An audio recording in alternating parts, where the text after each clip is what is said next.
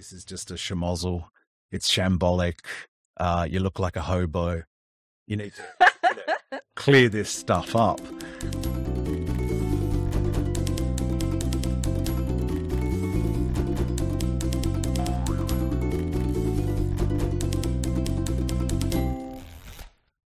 Well, good morning, everyone, and welcome to the Pleasure of the Text podcast. We are your hosts, Shannen and Gareth. Hello, And at the pleasure, hi, Gareth. How are you? I'm well. I'm well. Just butting in, you know. Yeah, no worries. Well, I'm sure no one has to rehear our spiel, but if they do want to, at the pleasure of the text, it is our job. No, it's our pleasure to talk about everything reading and writing. And um, because we honestly believe that reading and writing are not lonely pursuits. So, and what are we doing today, Gareth? Today we're talking about the epitome of not being lonely, which is going to a book club. Joining a book club. Joining a book club, actually showing up at a book club, because that's a that's a key component, Yes, that is so true. isn't it? How many Yeah. members would you say are on your book club that do not show? Okay, well, we've got about 200 at the moment. Um, and I reckon I've probably got rid of about 200 over the years. Wow. Um, so let's say about four to 500 members. And of those, I would say 30 have ever shown up. And generally speaking, 16 to 20 are fairly regular. Okay. And I suppose a bit of background on that. So you started and you host the Central Coast uh, Good Fiction group. Yeah, that's right. Yeah. That's been going for about five or six years. Um, and that's on meetup.com. It's an excellent platform for, for meeting people, as the name implies. And yeah, no, we started it when we started it. I think the first one got three people. That was including me. Um, and we went to an RSL, and because we thought an RSL, it was an outdoor RSL, so it was surrounded by forest, which we thought was going to be stunning. But what we didn't realize was that they'd shut they shut down at about three in the afternoon. So the pub was open for the diehards, um, but basically everything else was shut. So we sat out the front of it in the shivering cold with one packet of chips between the three of us. Uh, and we and tried to talk about this book, which we couldn't see because there was no light. So uh, that was not an auspicious start, but we've built since then. And it's, yeah, if you're thinking of joining, it won't be like that. Oh, yeah. I've got two follow up questions. That very first time, who were those two other followers that you had um, nabbed into your book club? And oh, what was the other one? Why did you start the book club? Oh, well, I think the main reason I started it was um, when my wife Joan and I moved up to the Central Coast. Uh, everyone on the New South Wales Central Coast is really friendly, but there's this this uh, line in the sand where you you get talking to people, and you don't really feel like you can say, "Wow, that was a great chat. Here's my number. Let's go for coffee." So you end up having all these lovely fleeting experiences with people, but you can end up being relatively isolated regardless. So joining, like starting a book club was a good way to meet people with similar interests. And also I have an editing background amongst other things, and I'd edited a lot of books that had really depressed me. Um, so I was looking to read books with other people that, you know, were good, hence the Good Fiction Club. Um, and it was also an opportunity for me to hang out with my sister. So um, she was down in Sydney and she would make the trek up here for the book club. So that was a nice other thing as well. Yeah. Um, so you've called it the good fiction. What in your determination is good fiction then? um, Let's jump right into it. Yeah, let's jump right into it. Uh, well, yeah. So basically, in the in the club's about us page, we sort of define that as as stuff that would um, maybe win awards, but not top bestseller lists. Um, that was the way we danced around that idea. Uh, you know, there's a distinction between literary and popular fiction, Shannen, and, and there's a lot of talk about that. Um, would you say you're a uh, a reader of literary, popular, or both? I would definitely say both because um, I first started reading when I was quite young, and I remember reading The Hobbit, and probably when I was nine, because my mum had this amazing hardcover picture book, which I lost one day. I reckon I could sell that for so much money now if I still had it. Um, and then I read Lord of the Rings when I was 12, 13. And um, so I moved into reading through my mum, who read a lot of fantasy, and I love fantasy. So that would be your kind of genre, popular fiction. And since getting older and meeting you, I now appreciate literary fiction. So things that aren't necessarily genre or popular. Um, yeah, I look. I the only thing I would say is that genre is not um, on the table with this question. There's plenty of uh, literary fiction that is genre, uh, genre fiction. Um, I know Ursula Le Guin, uh, Ah, yes. who, whom I love. She was quite frustrated by the idea that she was sort of um, pigeonholed as a genre writer. Um, and I agree. I, I think she's a literary writer. I think all books necessarily will conform or disturb a certain number of genres. So that's kind of, uh, I wouldn't put that in the equation. I think um, it's an interesting question. I think ultimately what it boils down to for me is that when we talk about literary fiction, and it's probably not a great word, uh, we're talking about open fiction, like an open ended question. Um, and so readers are drawn in and invited to make meaning. Uh, whereas with a closed question, uh, I would say that's more like popular fiction. Popular fiction tends to be a lot neater, uh, does a lot of the work for you, describes everything you need to see without inviting you to see around corners yourself. Um, and for me, I mean, it's not a, it's it's not a snobbishness, although you know, I uh, I wouldn't say that I'm not a snob, a shocking snob, but in this particular um, instance, it's not about snobbishness. Like you know, if you read literary fiction so that you can feel you're better than other readers, uh, you're not. Um, but if you, you know, if you read it because you enjoy it, I think it's because it's that open ended nature of it. And that can certainly include genre work. Another writer off the top of my head is uh, Stanislaw Lem, an Oh, amazing writer, science fiction. No problems there at all. Or indeed Tolkien. Uh, I would say he's a literary writer, not a popular writer, although he had popular success. Yeah. And he's been pigeonholed now into the genre of fantasy. So why do we have this tendency? Because I did go to a a master class and it was called defining your genre. Why is there so much emphasis on defining a genre and shoving people into these pigeonholes? Even though people, you know, you said Tolkien would probably be a literary writer as well as Ursula Le Guin. So why are we doing it?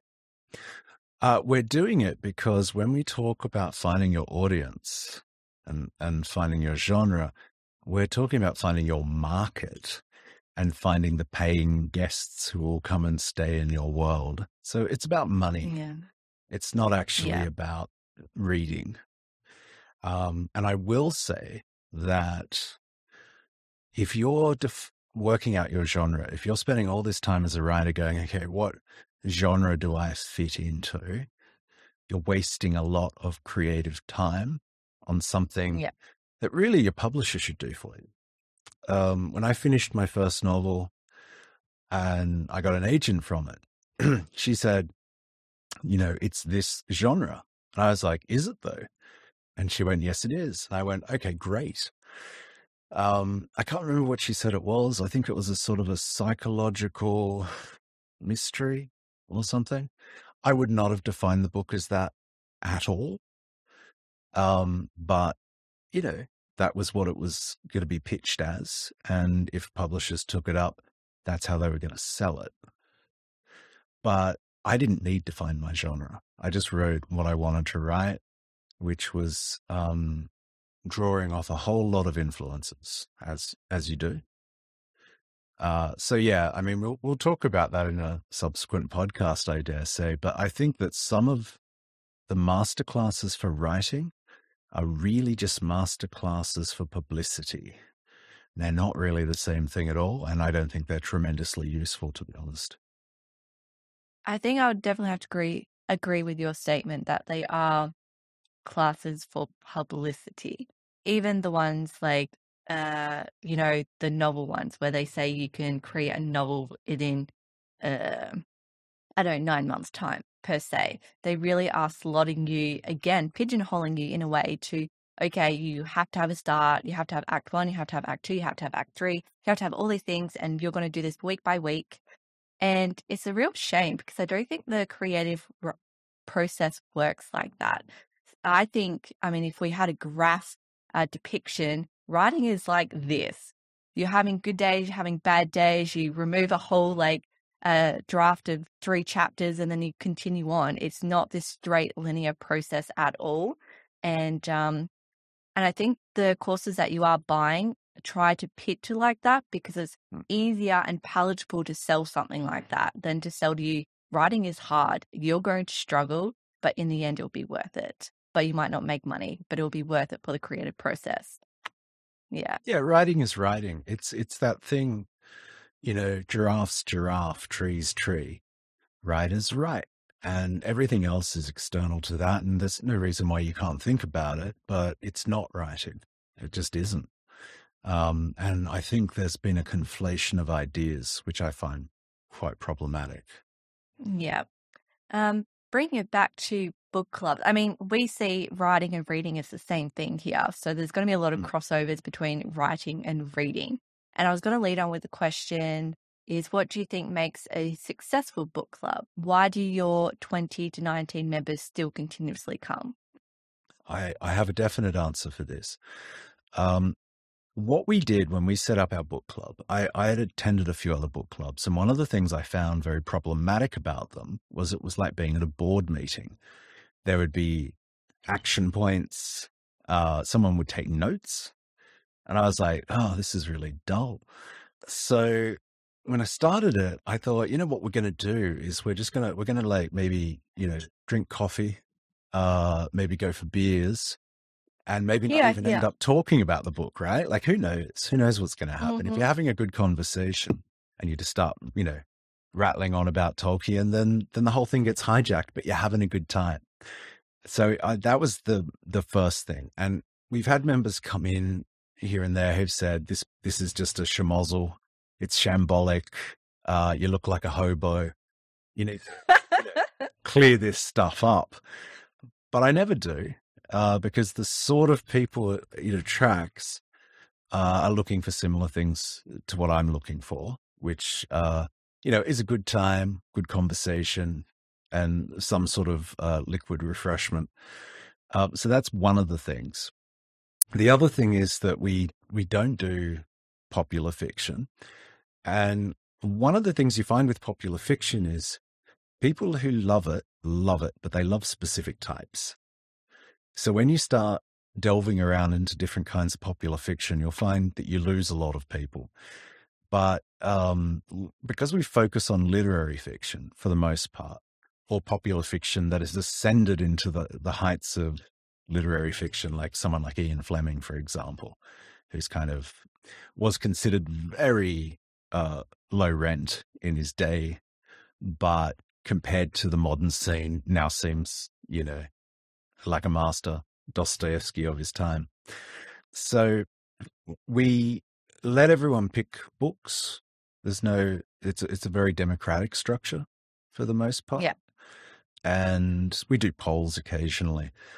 But because we let everyone pick books, we get very different kinds of books. And we tend to have reactions too. So, you know, you sort of go, wow, we've had three male authors in a row and they've all been white.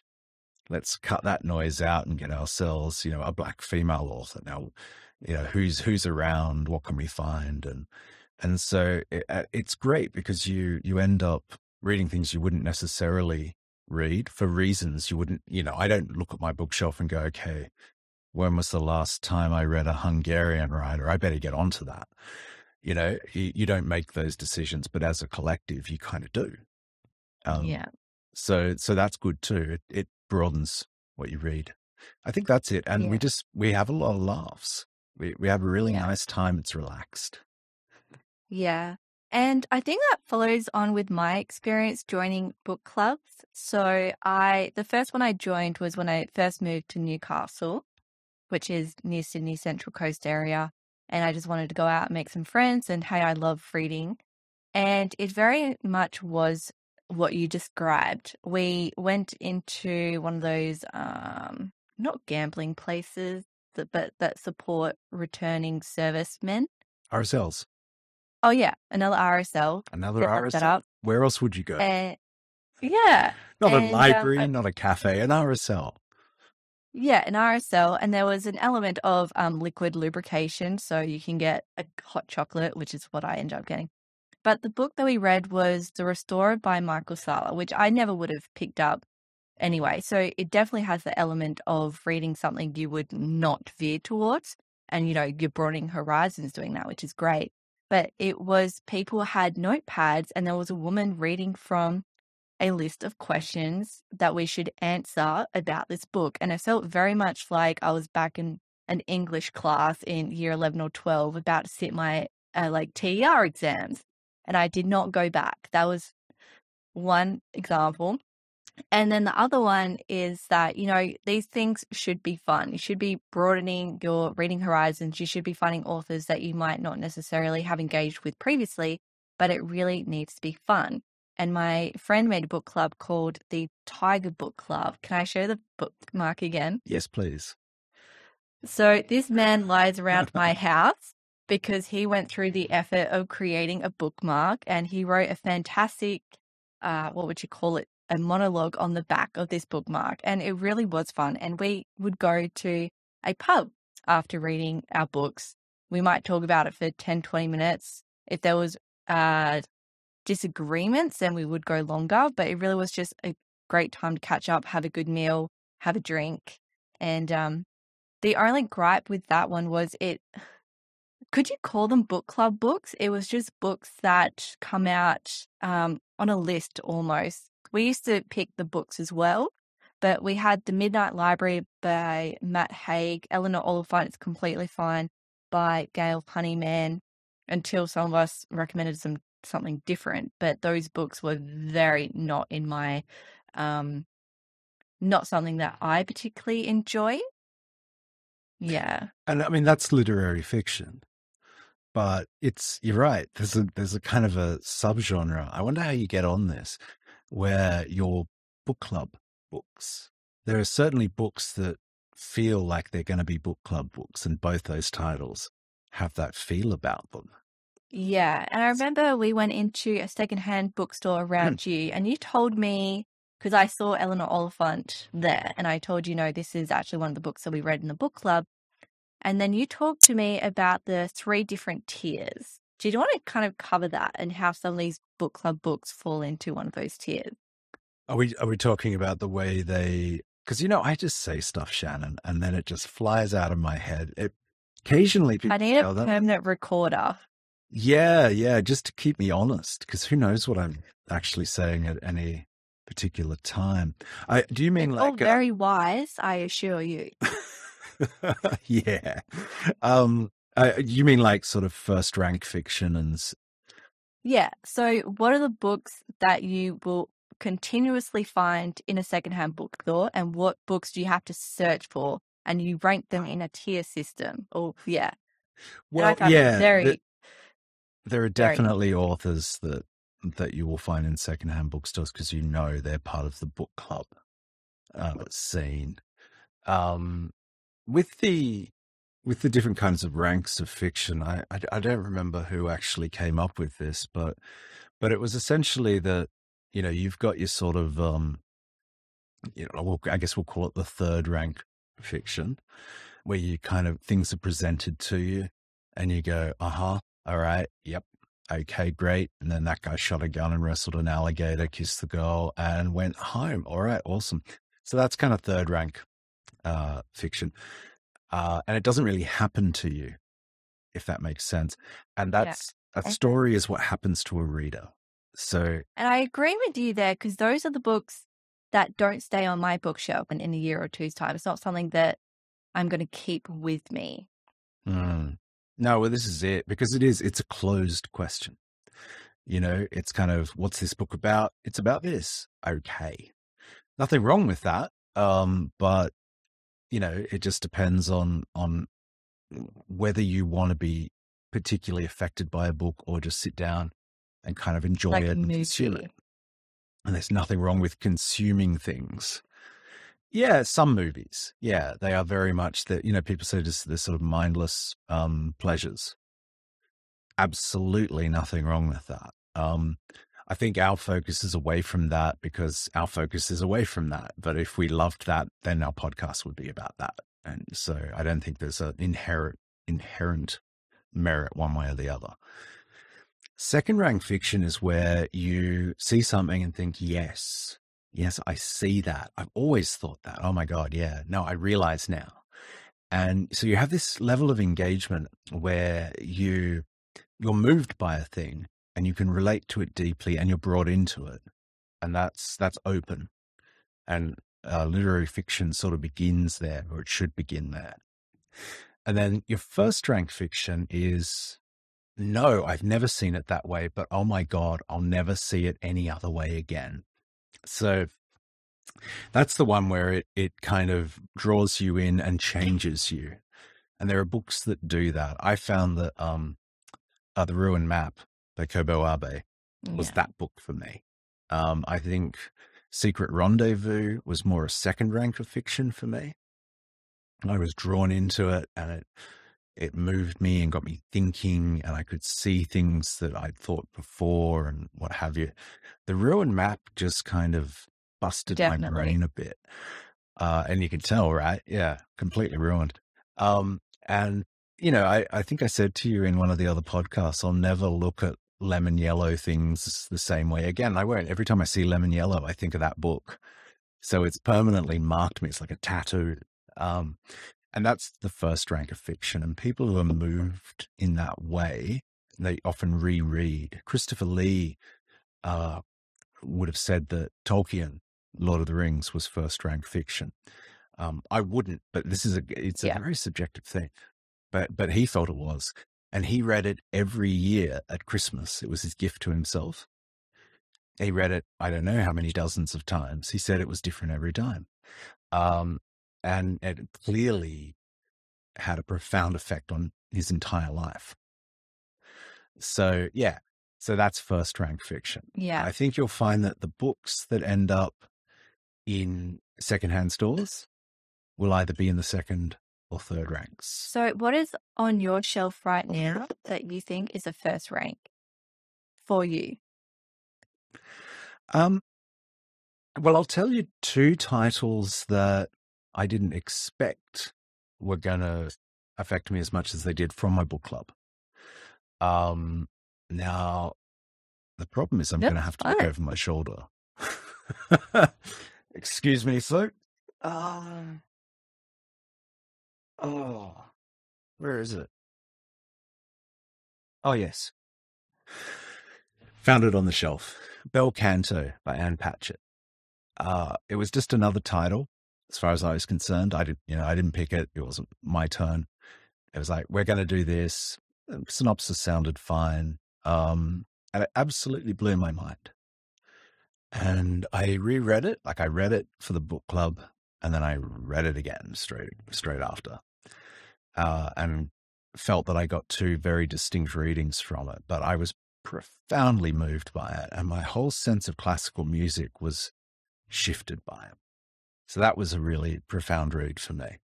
Uh, and another one was um, William Boyd, Any Human Heart.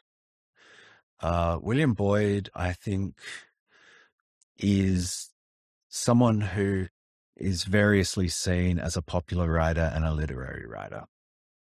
And Any Human Heart's quite a big book, and it talks a lot about the Second World War. And I thought, I think it's the Second World War. Well, it's one of the two big wars. Um, and and again, this book really affected me, but my my memory is just terrible. But uh, I I went into that book thinking I'm not going to want to read this thing. It's a big lumbering book of stuff about war and stuff. Yeah. I, don't- I don't want this nonsense. But I read it, you know, just to be polite. And, you know, 20, 30 pages in, I went, okay, well, you know, I'm not into this at all, but it's not painful. It's well written. I'll just keep trolling on. Uh, a few hundred pages in, I'm like, I can't read this. Do I have to go to work? I wonder if I'm probably sick. And yeah, and it blew my mind. And it really changed my sense of aging. That was that was the thing that it really disturbed for me, and it's defined some of what I personally think about aging now. Um, so it's just things like that. You know, I, I don't think it'll be that easy to find either of those books you know, on, on a secondhand shelf. Um, and then writers like Stanislaw Lem, anyone who's ever read his work will typically go, "Oh my god, it's changed my life," and they don't give them up; they remain on their shelves. So it is personal Yeah. to some extent, but not entirely. There are definitely writers that achieve this. What about you? Do do you think there are? Can you think of any first rank Yes. Um, uh, pieces of fiction that? I can think there was one um, that I recently recollected from home, and this was through a scholastic program when I was in primary school. And I actually wanted like a Digimon drawing um, book, and my mum ordered the wrong book. And it's uh, called Dark Horse, and I can't remember the name of the author, but it's like a, a Scandinavian author. Very short, and the story covers um, this kind of uh, like a tribe. They find a girl that was living with wolves, and they bring her in. And this book, I can't even tell you how, but it significantly changed the way it changed something about me. And I've always thought about this book, and I'm moving to Portugal soon, and this book is something that's going to go with me. And I really want to read it again. And it's, it's, I don't know, I can't even talk about it. It's just something that's really changed me. And then another two books there, either top tier or second tier. Um, and t- it rose. Uh, I thought about it when you were talking about the World War II book, and this was, I think he he's liter- literary, and he's moved into the world of popular fiction, and it was All the Light We Cannot See by Anthony Doerr. Is that his? Oh yeah, no, I've, yeah, it's it's like D Yeah, E E R or so.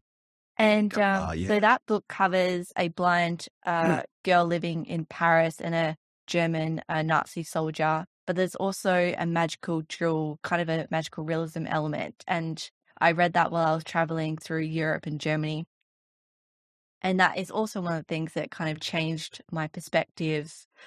I mean, it's not really focused on the war, but it's just these two people trying to navigate it. And I really love those stories there's no right or wrong like this is a war it's how do two people make connections with others in a world that's so uh, broken of connection and that was another one as well Yeah, um, it it's amazing, isn't it? Like when Mm. when a book gets when it gets you it gets you Um, yeah, it, it's a, it's a powerful thing.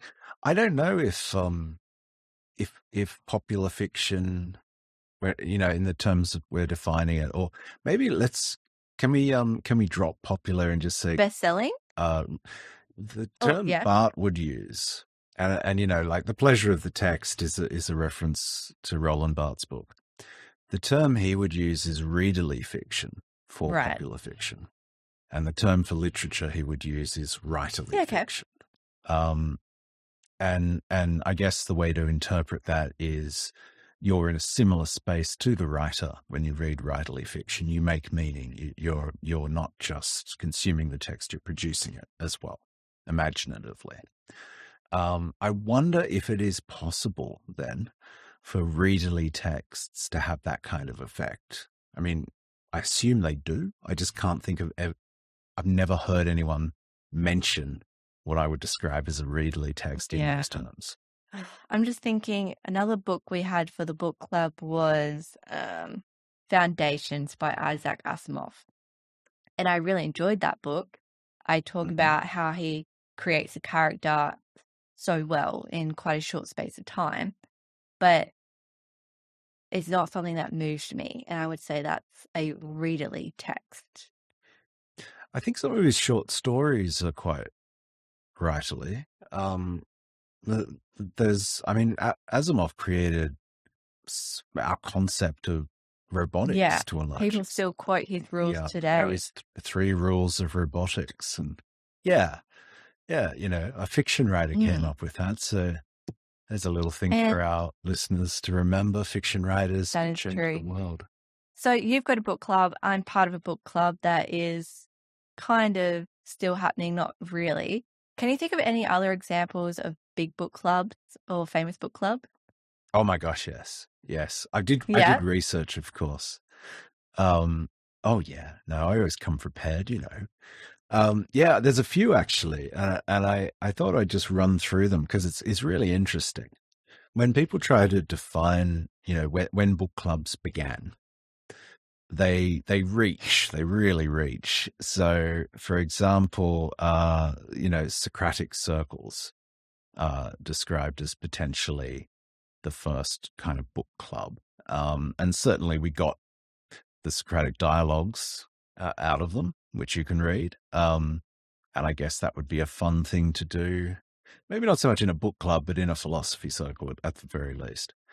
Um so that was sort of seen as the first kind of book club citizens getting together in a circle, perhaps imbibing something or other and discussing Yeah. ideas.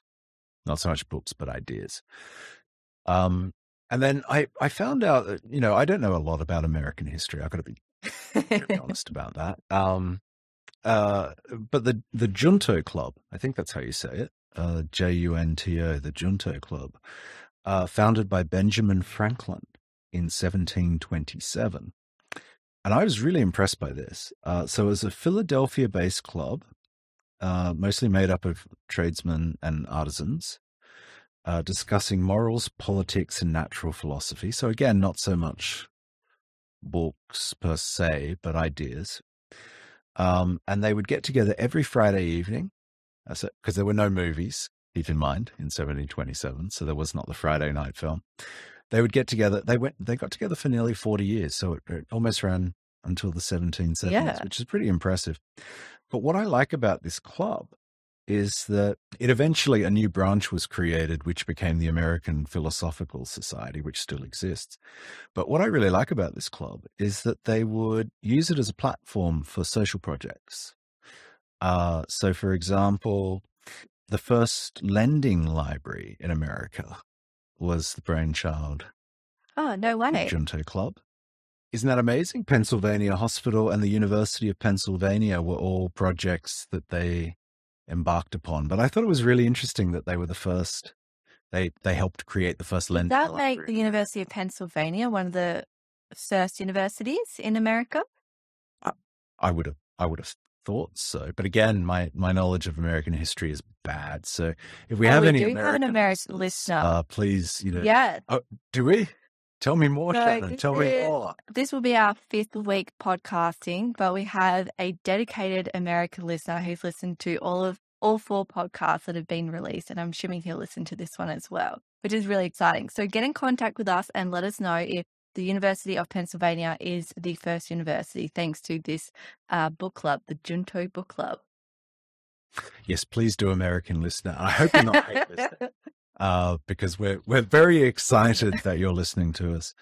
Um, now you know what? Even even if someone's hate listening, I'm just glad. Yeah, because as you said, rightly Um, so, um, when they met up every Friday, they would talk about books and ideas. And so if you're actually listening, you're learning more ideas, more books. And interestingly, when a um a non-democratic government tries to take over, so dictatorship, they will start burning and getting rid of books. That's the first sign of censorship because you no longer can have access to ideas. So there you go. Book clubs are really important.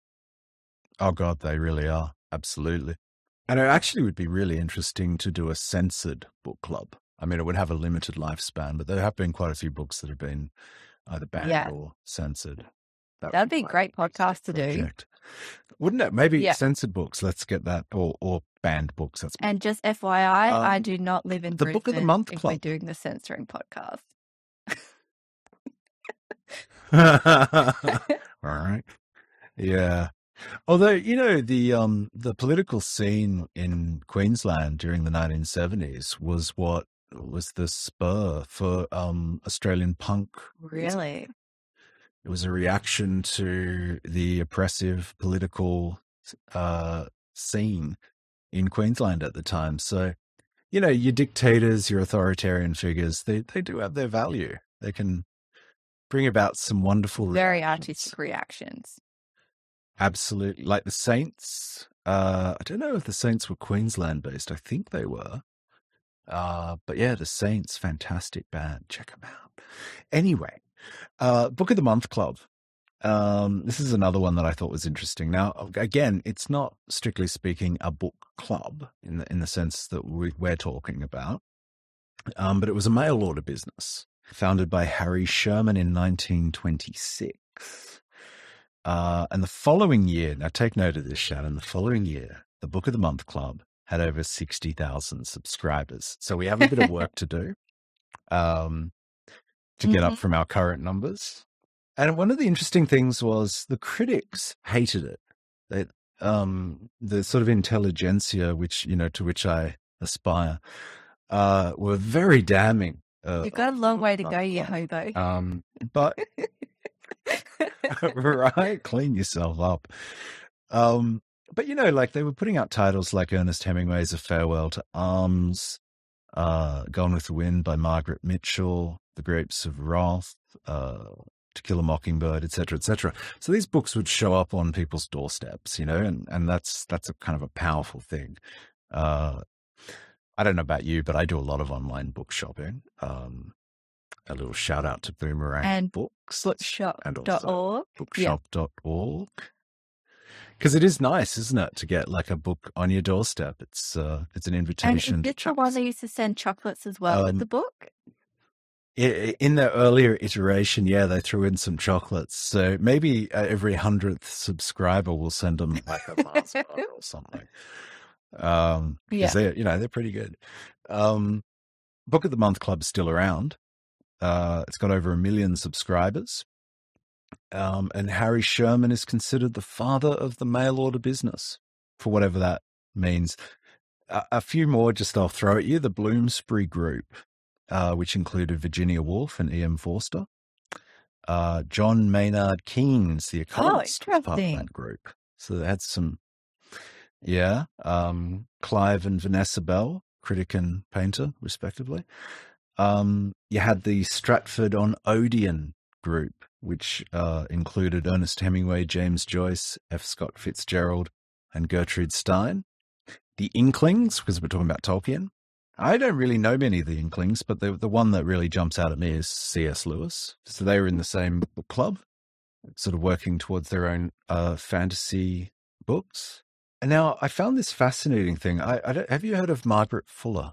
Is she a cookbook author? Ah, you're thinking. Oh, yes, I am. Okay. Yeah, It's continue. also excellent.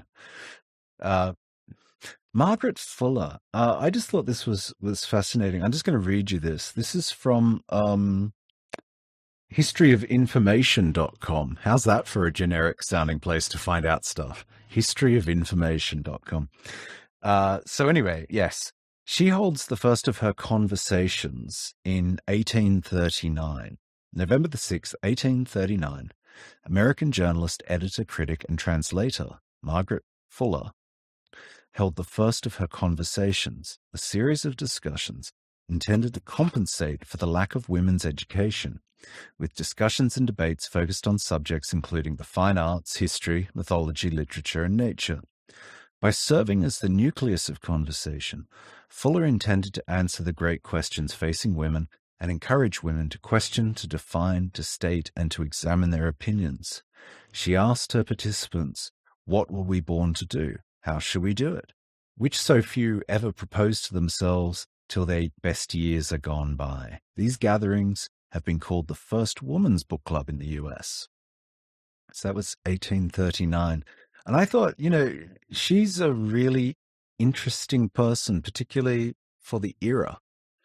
Um, she was a very liberated woman, and and I was kind of embarrassed. I didn't. I'm embarrassed she... now. I thought she was a cooker. Yeah, well, you know, Margaret Fulton's not bad though. If, if people don't know who she is, her cookbook is yeah, uh, is I have it. Uh, many a recipe drawn from there. Um, but you know, Fuller is interesting because I think between Fuller and Benjamin Franklin, we have another figure, which uh, would be Oprah Winfrey. I'm yeah. making the big call here, um, but I think I think there's a line that runs down from both Benjamin Franklin and Margaret Fuller that leads to Oprah Winfrey and her book club. Now, people will say Oprah's book club, oh my God, terrible thing. And the critics did, you know, they were like, you know. And so there's a bit of a pattern there also with the Book of the Month Club. The critics said, you know, this is schmaltz. This woman, you know, what does she know about books?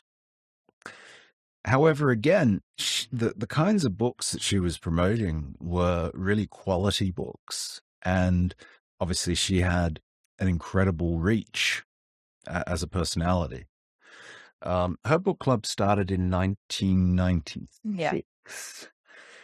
And in the first three years, each book she chose averaged sales of 1.4 million wow. copies each. So I guess the lesson here, Shannen, is that we really need to get her on board this podcast. but yeah, like she was doing stuff like Tolstoy's Anna Karenina, William Faulkner's The Sound and the Fury, uh, Maya Angelou's The Heart of a Woman. You know, these are these are not trashy books. So, but again, I think the critics kind of misunderstood what she was doing. Toni Morrison, who's a you know someone to listen to, she called it a reading revolution. Yeah. Um, and and something that Oprah said, I was quoting Oprah. Is why you're something that Oprah said that I thought was really interesting. Right. um, she talks about book clubs in civic terms, and it reminded me of Benjamin Franklin in that way. Uh, a quote from her is, quote, getting my library card was like citizenship. It was like American citizenship. Um, that was, uh, she said that in an interview with Life magazine in 1997, presumably when they were asking her, why are you doing a book club? And of course, Oprah's book club has led into a number of other celebrity book clubs. Um, and I don't say that to be dismissive, but they are book clubs that have their power from being promoted by celebrity. There's yeah. no question of that. But many of the books on eh, you know that are promoted through these book clubs are really worthy books, and you know I'd love to have one of these celebrity book clubs, you know, promote me. I'd go from 11 subscribers to at least 15 yeah. overnight be wonderful. Uh, yeah. Do you subscribe to any celebrity book clubs, Shannen? No, I don't. But I do keep track of, oh, maybe it's not a book club, but I do keep track of Barack Obama's reading list. So he's recently released the his summer reading list, which was very interesting. There was a great mix of authors um, of all kinds. And I also, actually, I don't pay much stock to the New York Times reading list. I pay more attention to reading lists than celebrity, but you know, you're going to be a celebrity soon. So I, and I am part of your book club, but I am one of those ones who don't arrive because of distance, not because of anything else. So yeah, I am part of a ce- celebrity book club. Well, that's very flattering. Um, you don't know what to ah, say. I'm all flushed now. I don't know what to say. Um, I do know what to say, actually. I, I want to tell you about the Algonquin Roundtable before we sort of start talking about, you know, because I've been chucking all this information at you and we're going to have to like, you know, synthesize it and make, make something of it. But I really want to tell you about the Algonquin Roundtable. And I really want to uh, hear about because it. Because I consider it, well, don't we all? I consider it a book club. Now, I don't know that um, everyone would, um, but I'll again. Uh, now I've gone, I've gone deep on this one. I've gone all the way to Wikipedia to get my quotes for this one. Shout out to yep. Wikipedia, thank you very much. Um, the Algonquin Round Table was a group of New York writers, critics, addicts, and actors. Sorry, addicts, wits. Um, attics. Yes, yes, attics and basements. Gathering initially as part of a practical joke, uh, members of the Vicious Circle, as they came to be known, met for lunch every day at the Algonquin Hotel from 1919 until roughly 1929. So it was very much a 20s thing. And basically, at these luncheons, they just uh, ripped the shit out of each other. That was basically what they were doing. They do a bit of gambling and just having a laugh, drinking a lot of uh, moonshine, I dare say, and and yeah, just cracking wise. So the reason why I see them as a book club is most of them were writers, but they didn't approach it like a writing group because they they approached each other like readers. I think in that they offered very subjective feedback, sometimes very unkind feedback, um, but as I understand it, very funny feedback. And and I believe at, at one point uh, there was a journalist who used to come along and just write down what they were saying because it was so uh, quotable. So, in addition to the daily luncheons, the members of the table would work and associate with each other quite a bit. They were like a, a tribe, if you like. They'd play a lot of games like cribbage and, and poker and charades. But the one that um, I think is amazing is the I can give you a sentence game.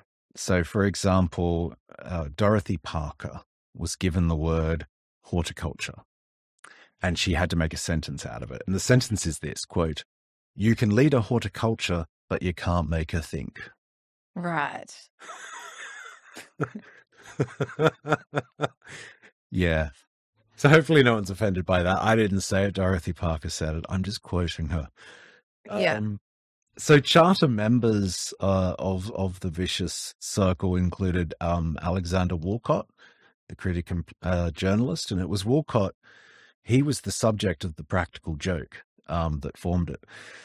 I mentioned Dorothy Parker, Robert Benchley, who was a humorist. I really like Robert Benchley. Um, Robert E. Sherwood. And then you had occasional members like uh, Tallulah Bankhead, uh, Noel Coward, Edna Ferber, and Harpo Marx, amongst others. So That's a good collection of people to have in your book club. the who's who of, of, of the 1920s, really. Um, Back when books were more appreciated. Well, yeah, exactly, exactly.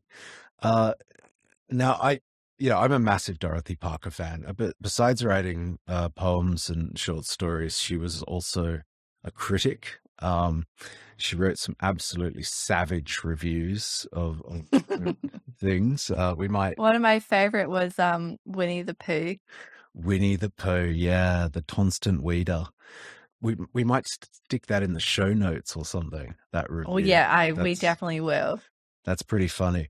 I wanted to actually play you um clip of Dorothy Parker reading one of her poems, a very famous poem called Resume. Uh, and I'll just play that now. Razors pain you, rivers are damp, acid stain you, and drugs cause cramp. Guns aren't lawful, nooses give, gas smells awful. You might as well live. So yeah, that's pretty uh that's pretty savage. Uh very much her her mindset, I think. She she was uh known to be uh quite depressed a lot of the time, as well as like completely loaded. So um yeah, that's Dorothy Parker. And Robert Benchley is is a really interesting character. Um and I I think he's really underappreciated. And so I just wanted to read you just a little bit of one of his pieces. So he's a humorist, he'd write short essays. Um, this one's called Why We Laugh, or Do We? Uh, and it begins In order to laugh at something, it is necessary, one, to know what you are laughing at, two, to know why you are laughing, three, to ask some people why they think you're laughing, four, to jot down a few notes, five, to laugh. Even then, the thing may not be cleared up for days. All laughter is merely a compensatory reflex to take the place of sneezing. What we really want to do is sneeze. But as that is not always possible, we laugh instead. Analyze any funny story or comic situation at which we laugh, and it will be seen that this theory is correct. Incidentally, by the time you have the humor analyzed, it will be found that the necessity for laughing has been relieved. So yeah, I, I just really love Benchley. He's um he's exactly the sort of person you would want to have lunch with, I think. Um and I think, you know, if if I could do anything uh besides what I'm doing, I think going back in time and just popping in to have lunch with the regular members of the Algonquin table would be extremely high on my list. Yeah. Um, so what do you think? So we, we I've been talking about clubs. None of them have really, well, with a couple of exceptions, none of them have really though been dedicated book clubs. They've been about other things. Um, what do you make of that? Going back to Roland Barthes' definition is, you know, you've got your writerly text and then you've got your readerly text. And I think one of the reasons why a lot of these book clubs aren't just dedicated book clubs is because to, in order in order to engage with a writerly text, you need to live. And a lot of these uh, book clubs dedicated to other things, you know, having conversations at the Algonquin Hotel. Did I say that right? Algonquin, yeah. Algonquin Hotel. You know, that's a living experience. And, you know, going traveling is a living experience and bring all those things in. Even if your book club is going around trialing different pubs every time, you're still living and you can bring that living into your next reading within your book club. So I think that's incredibly invaluable. Yeah, look, uh, gosh, I, I agree. I think that's that's um that's much better than what I was going to say. And, in, and what were you going to say? Well, we will we even get to that? I'm not sure, Mm. but I mean this this whole text of the self. You know, when you read a book, when you're making meaning, you are the other text, the two texts, the the the thing on the page and the thing sitting near the thing on the page. They combine, and then you get a reading, and it's never the same reading twice across different people and across different times in your own life. You'll read a book one time, like Christopher Lee reads The Lord of the Rings every year, and it's a different book each time. So I agree. You know, to to to really um, engage with an open, writerly text, a bit of living is important. A bit of thinking about other things. Um, you know, it's not a closed question. It's an open question that can tie in all kinds of intertextuality. And and yeah, you know, I mean, I was going to say something else, but I just like what you said better, so I'm not going to now. I just I I've been uh, this is first rank podcasting. I didn't see it that way, but now I do, and I'll never see it any other way again. You're not going to see us in a secondhand bookstore. right? Oh, actually, no. You'll see me in a secondhand bookstore. Um, Scrub up, you hobo. spending way too much money, and people will be like, "Why don't you just use that money to get a haircut and a shave?" You bum. Um, yeah, but um, yeah, book clubs. I think they're great. I think they have a really storied history. Um, and if you know, if you're not a member of a book club, go find one. They're great. Well, yeah, and I think that's a great uh, time to kind of plug in and end because even though we're not a dedicated book club, we have a book club segment or a book review where we talk each month about a book that we're reading. And this month, we're going to be talking about House of Leaves by Mark L. Danielewski. And that is a great book. And I kind of also want to think don't let advertising tell you what a good seller, a bestseller is, or a popular book is. Let yourself tell you what a good book is. Just go out and read more books and let us know what your favorite books are. What's Yeah. changed your life? What is the top tier book to you? I wouldn't mind hearing some people's recommendations. That sounds really good. Yeah. Um, and I reckon this is a good place to end unless you've got any further quotes that you'd like to share, Gareth. More quotes. No, no, I got nothing. Oh, well, that's that's a, a new one.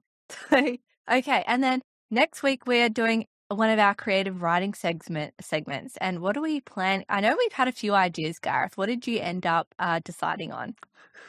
Well, I, because we um we interviewed Cheryl Sullivan and um we were talking about uh how did it how did it actually come up? We started talking about We were talking about the St. James tunnels. Oh, the St. James tunnels. Yeah. Oh, yeah. And then we we sort of slid into forensic photography um, and the mugshots from the 19 teens through to the 1940s, particularly the 1920s. And um, seeing as we've been talking about the Algonquin table, we'll probably focus on the 1920s.